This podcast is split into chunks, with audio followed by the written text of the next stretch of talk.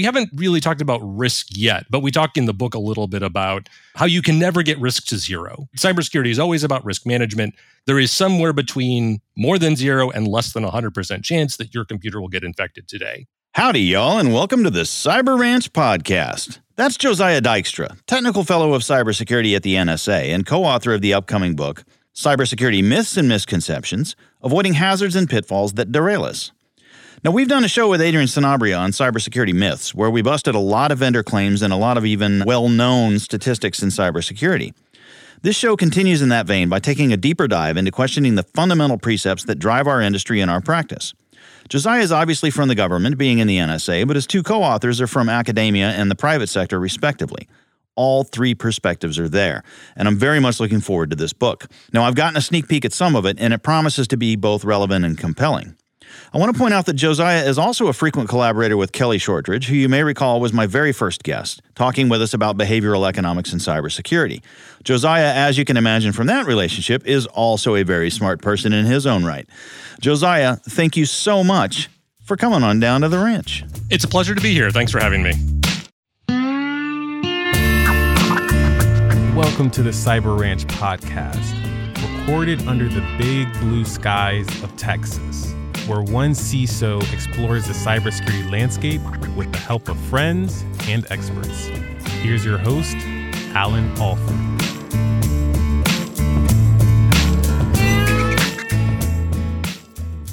All right, so why don't we, since I've already given a bit of a background for you with the NSA and the book and everything else, why don't we just dive into like what's your favorite high point in your cyber career and then tell us a little bit about your day job today? So, my high point actually is a little bit maybe atypical.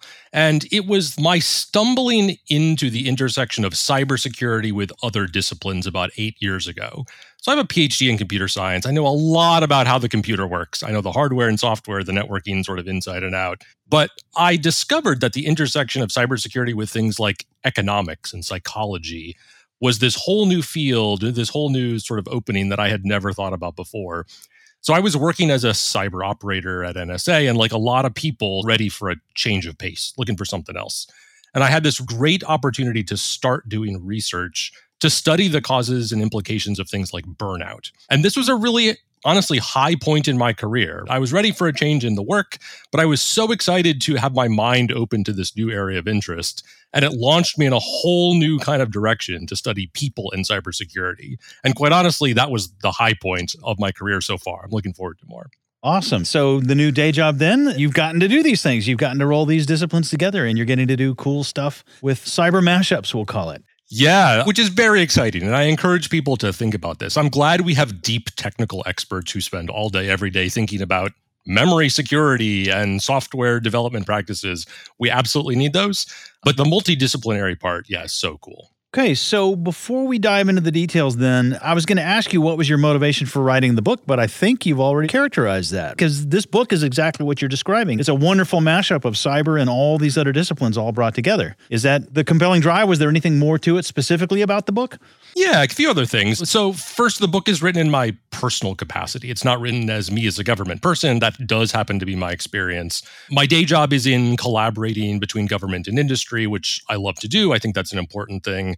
But it's exciting to see both the big and the small in cybersecurity. So, I spend my day job looking at national security, nation state style. I have a small consulting business that does this for private healthcare. So being able to see the big and the small is really exciting to me. And then about 18 months ago, Leigh Metcalf, who works at Carnegie Mellon's SEI, was writing a book on cybersecurity science. I had done a similar book a few years before that.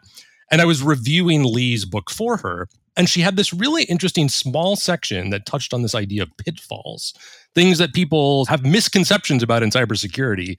And I got to talking to her about that, and we decided that could be a whole book on its own.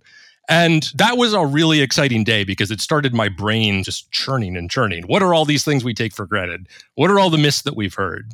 I came to mention this book to Professor Gene Spafford at Purdue, and he had actually been teaching a class precisely on this topic and he wanted to jump into. So the three of us got to brainstorming about what might this look like what might we mean, include. You had mentioned talking to adrian earlier in the year about how to navigate myths in the product ecosystem from vendors and things like that and i'm so glad that he talked about that. In my first book which was an o'reilly book called essential cybersecurity science I had this little appendix tacked onto the back about what are questions you could ask vendors? And I'm so glad that Adrian sort of dived into that. And we, in the new book, also have one chapter devoted to tools, tool myths, but in general, we took a broader view, and we're going to dive into that a little bit, I think, here in a second. Yeah, definitely. I've got some questions for you. I've ripped through the sneak peek I got at the book, and I got a million questions for you. Let's dive in. Let's start with it. So, one thing you talk about is faulty assumptions in magical thinking.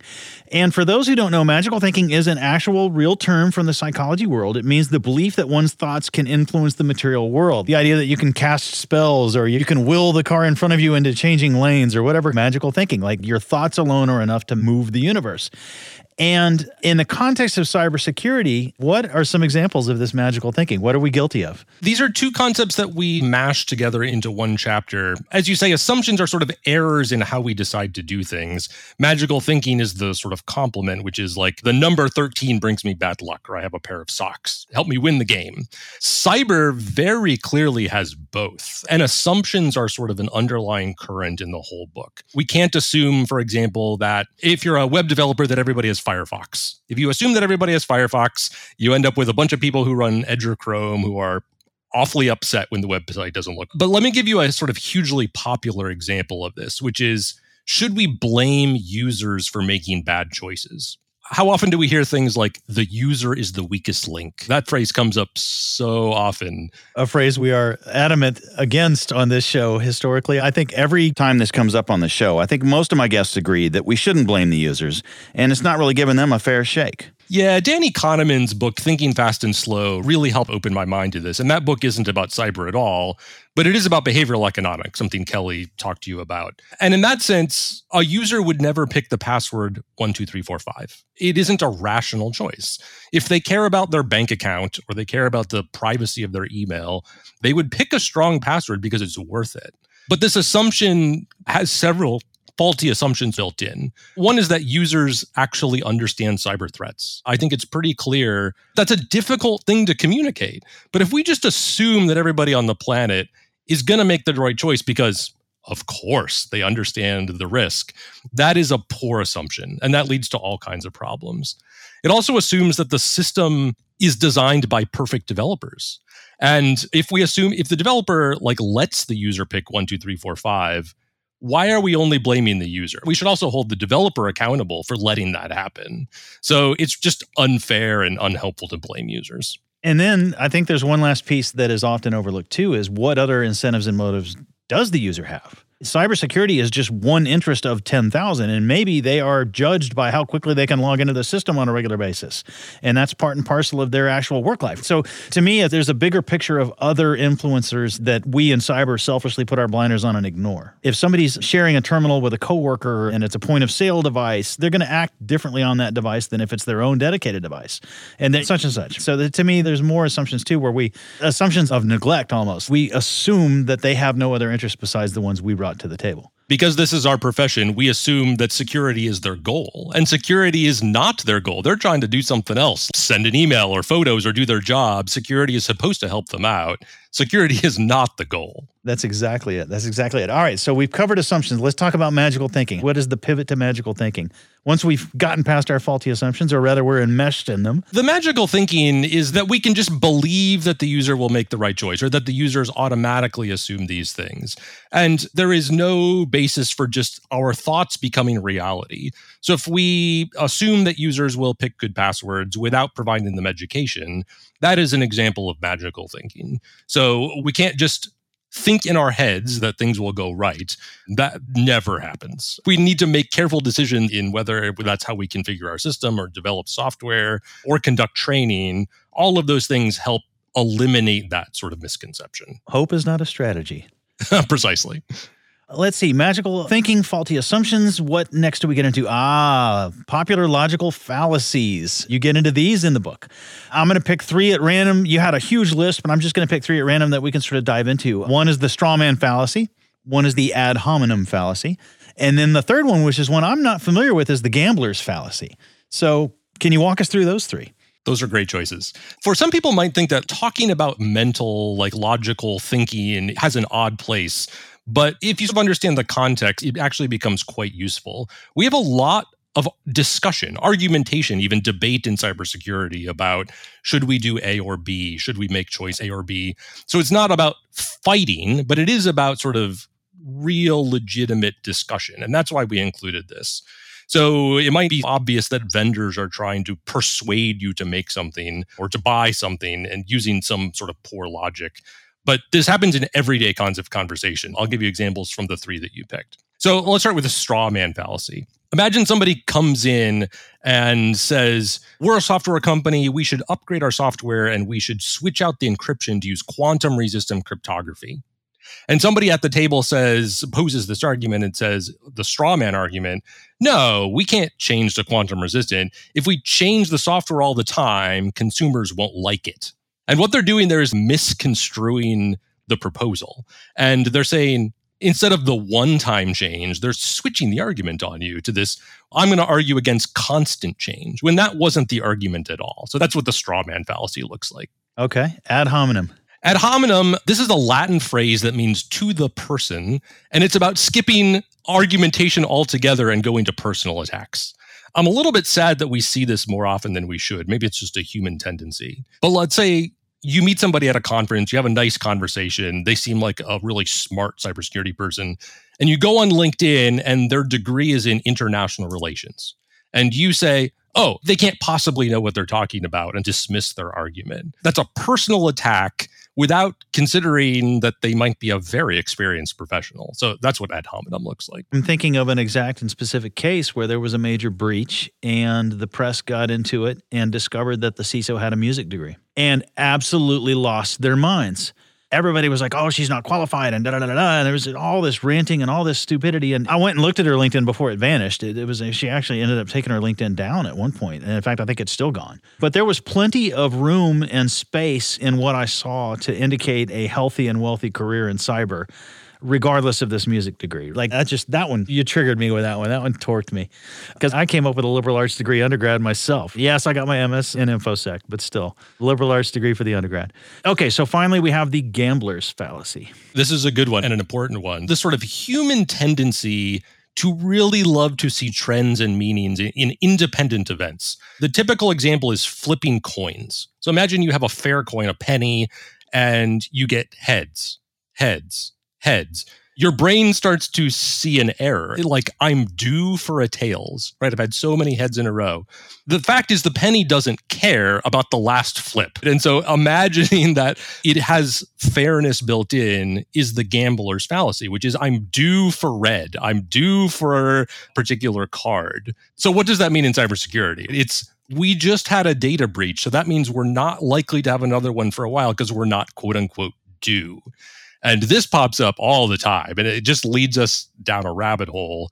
So that's what gambler's fallacy looks like in cybersecurity. These are all independent events. Did you ever see Robin Williams in The World According to Garp, the John Irving novel? Yeah, that was good. The airplane crashes into the house that they're thinking about buying. They're looking at a house they want to buy. The airplane crashes into the house live as they're standing there in the driveway.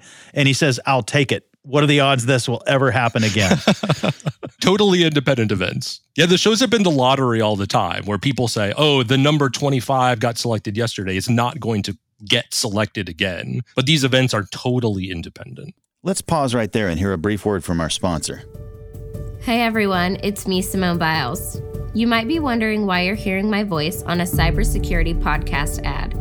Well, it's because I'm partnering with Axonius whether you're a gymnast like me, or an IT or security pro, complexity is inevitable. And I've learned that the key to success is focusing on what you can control. Go check out my video at axonius.com slash Simone. That's A-X-O-N-I-U-S dot com slash S-I-M-O-N-E. Before we lead the fallacies, any other heavy hitters from the fallacy camp? I picked those three because those three seemed interesting to me. Any others that really deserve mention here? Yeah, maybe just one, which is called the sunk cost fallacy. Humans really don't like to lose. We don't like pain. And Danny Kahneman and lots of other sort of psychologists and economists have looked at this. The trouble is when we make a choice and it turns out to be wrong or it's producing pain for us, we stick with it for some reason. And that's what the sunk cost fallacy is. We've spent time, money, effort on this cloud provider, on this security solution. And so we don't move away from it because we say we've invested these resources, we have to quote unquote recoup our cost. When in fact, it would be a much more logical thing to just abandon that and move to something else. But we have these emotion of loss and guilt and pain when really it's it would be better to think about what do you control and what what does what can you change in the future. You got to know when to fold the cards. Don't throw good money after bad, as grandpa would say. That's exactly it. Okay, so that covers our fallacies. Let's see here. Oh, cognitive biases. Let's get into these. You've got a whole list of these. I picked again some random ones. I picked zero risk bias, confirmation bias, and omission bias. I know I've got one good example in my mind for confirmation bias, but the other two I drew a blank on. Walk me through zero risk, confirmation, and omission. Yeah, this was a really interesting chapter because we had trouble narrowing down which ones to include. If you look online, you'll see something like 180 or more known biases. We do not include them all in the book, but we try and pick the relevant ones. Just as a reminder, this is when we put too much weight for or against an idea. So let's start with zero risk bias as an example. We haven't really talked about risk yet, but we talk in the book a little bit about how you can never get risk to zero, right? Cybersecurity is always about risk management. There is somewhere between more than zero and less than 100% chance that your computer will get infected today. So imagine a company says, we are going to have amazing cybersecurity if we have strong encryption. And what strong encryption usually means is big keys, long encryption keys, because they're harder to crack. But you could have beautiful cryptography and still be very vulnerable. So imagining that your giant, very powerful cryptography is going to keep you secure, it's going to get you to zero risk that is a total bias. Those attackers are very clever. They're going to find some other way in. Okay, so this one reminds me of when budget season comes around and the CISO is going upstairs to the CFO, and the CFO always has some argument back along the lines of, "Didn't we pay for that? What was that EDR thing you bought last time? Aren't we good?" and you have to explain that, yeah, layered defense and defense in depth, the castle, the moat, and all the other cheesy metaphors. It's oftentimes questioned. I thought we already paid for the cyber thing.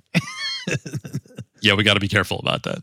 All right. So the next one is the confirmation bias. Yeah, people might be a little bit familiar with this as the tendency to look for evidence that supports what you want to be true and ignoring sort of evidence to the contrary. When I was in graduate school, we had to sort of remind ourselves about this in research, but quite honestly, it happens in practical life too. So, say that the CISO wants to buy a new firewall and looks at the past year's worth of attacks and writes this beautiful proposal that says, here's all the attacks that the firewall would have stopped if we had it a year ago as convincing to buy it. That is confirmation bias. It is ignoring all the things that the firewall couldn't have stopped, like insider threats and phishing, just cherry picking the things that support what the person wants to be true. So the last one on your list was omission bias. This is one that might be a little bit more unfamiliar, but it's when we as humans tend to favor inaction instead of acting Again, because the painful action we feel is worse than painful inaction. So we just don't do, we don't act when we should. You can think of examples of companies who covered up bugs or insecurities. You can think about users who don't enable two factor authentication because it would be quote unquote painful if they lost their phone because they'd lose all their codes. And so instead of enabling it, they just do nothing. They fall for this omission bias. Okay. That's a great example. How about you said there were 180 total that you guys had to pick and choose your stack. So I'm sure I missed a good one in my list of three. What's another one of your favorite biases that you guys talk about in the book? Yeah, maybe just a nod to something called knowledge bias. As an expert, somebody who has studied cybersecurity, I have to check myself all the time to see if I'm assuming that the person that I'm talking to or communicating with knows what I'm talking about, because I am guilty of knowing things that maybe I shouldn't assume. This one, we have to be a little careful about not to be condescending. That's taking this too far. So I try and ask gentle questions up front just to set the stage. Are you familiar with password managers? I don't want to assume that somebody knows what that is if that's what we're talking about. But if their answer is yes, then you can take it to the next level. And if it's no, yeah. I like that. Avoid being condescending while making sure you're not having your own knowledge bias. Excellent. Okay, so we have covered fallacies, we have covered biases. Let's see here. Perverse incentives and the Cobra effect. These were two that I was super keen to learn more about. The Cobra effect, for those who don't know, is an incentive that rewards people for making the issue worse. so, of these perverse incentives and Cobra effects, my favorite selections were let's see here. The goal of a security vendor is to keep you secure. Another one I found that I loved in your book was bug bounties eliminate bugs from the offensive market.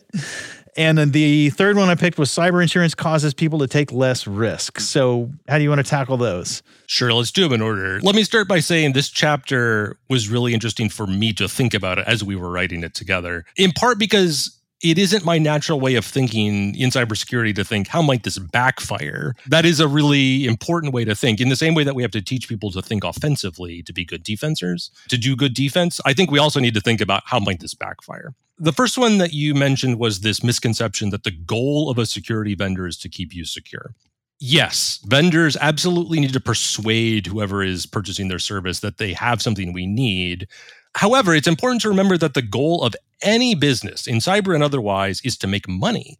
Right? That's why that business exists. Certainly you could argue with me that it isn't an either or. It's not that we couldn't both they can make money and we can be secure. We can have it both ways. But that's ideal world. I think in reality it's a little bit bumpier than that.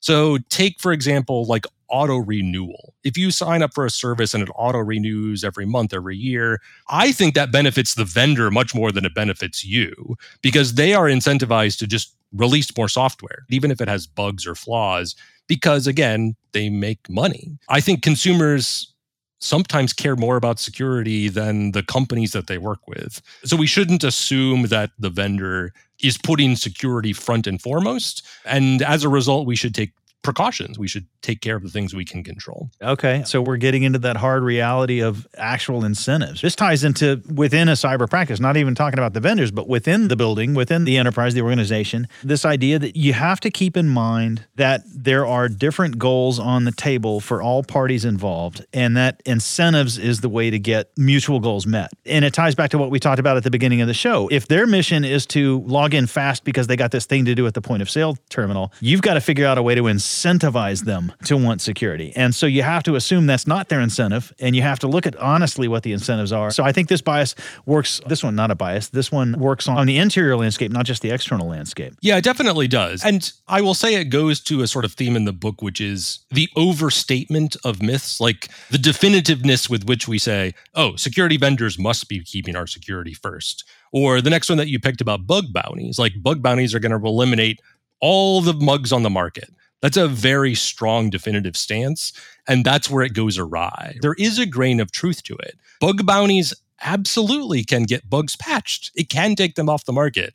But to say that is 100% true is misleading. And depending on the context of conversations, I think we need to be really careful because if we misrepresent what that means, it can lead to really bad outcomes. On that one in particular, certainly there are ways where that statement could be false. It could be that somebody finds a bug, they sell it to an exploit vendor, and then they later sell it to the bug bounty, which means it still exists in the wild for a while, and we're all worse off for that. I think there could even be vendors who say, you know what, we're going to have a strong bug bounty program, but we're not going to hire any software security team we're just going to pay the bug bounties when they come in and not focus on software assurance the way that we should. So the overstatements are something we caution about. That's a meta myth in the yeah. book. Even with the best of intentions and the best design and the best effort and hiring the best pen testers on planet Earth. I'm with the infinite room full of monkeys with typewriters, and eventually you get Shakespeare. Let's imagine you got the infinite room of the best pen testers on planet Earth.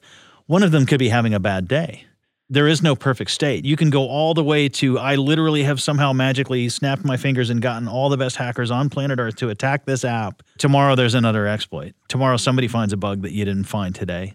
Yeah, again, back to the where we will never get risk to zero, which leads to we should just be prepared. there will be another data breach. There will be another insider.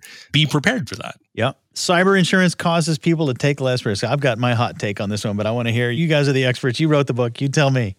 There certainly has been conversation about this, and it gets into something called moral hazard, which is definitely not unique to cyber. This shows up in all kinds of insurance.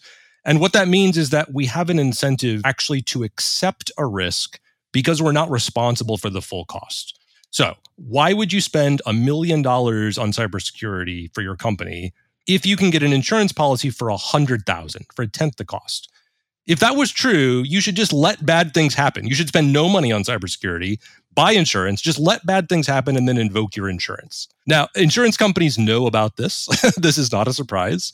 And so they try and cap their payments or they lower premiums if you show examples of having good security. And cyber insurance, I think, is has evolved a lot in the last 10 years. It's certainly not perfect. It's still newer than many actuarial sciences. But I would like to see more incentives that reduce the likelihood of claims. I think that would be a better outcome. Yep, I like that for sure. And I've seen it. I've seen it live in real time. And it's, again, I hate to pick on the non cyber keepers of the purses, but the holders of the purse strings. But I've heard that argument from upstairs that, well, didn't we insure for that one? Why are we also layering on this extra cost? We insured against that one. I thought that's when we've transferred the risk. Even using enterprise risk services, that's a risk we transferred. Yeah, but we still got to do our part. You don't want to just, uh, anyhow. How about other perverse incentives? Same thing. I picked a few of my favorites. I'll bet you've got a favorite I missed. Actually, you picked the highlights. I think those are the really important ones. We have a few more in the book that go into depth on a couple other items, but those were good highlights. Right on. So I chose well that time.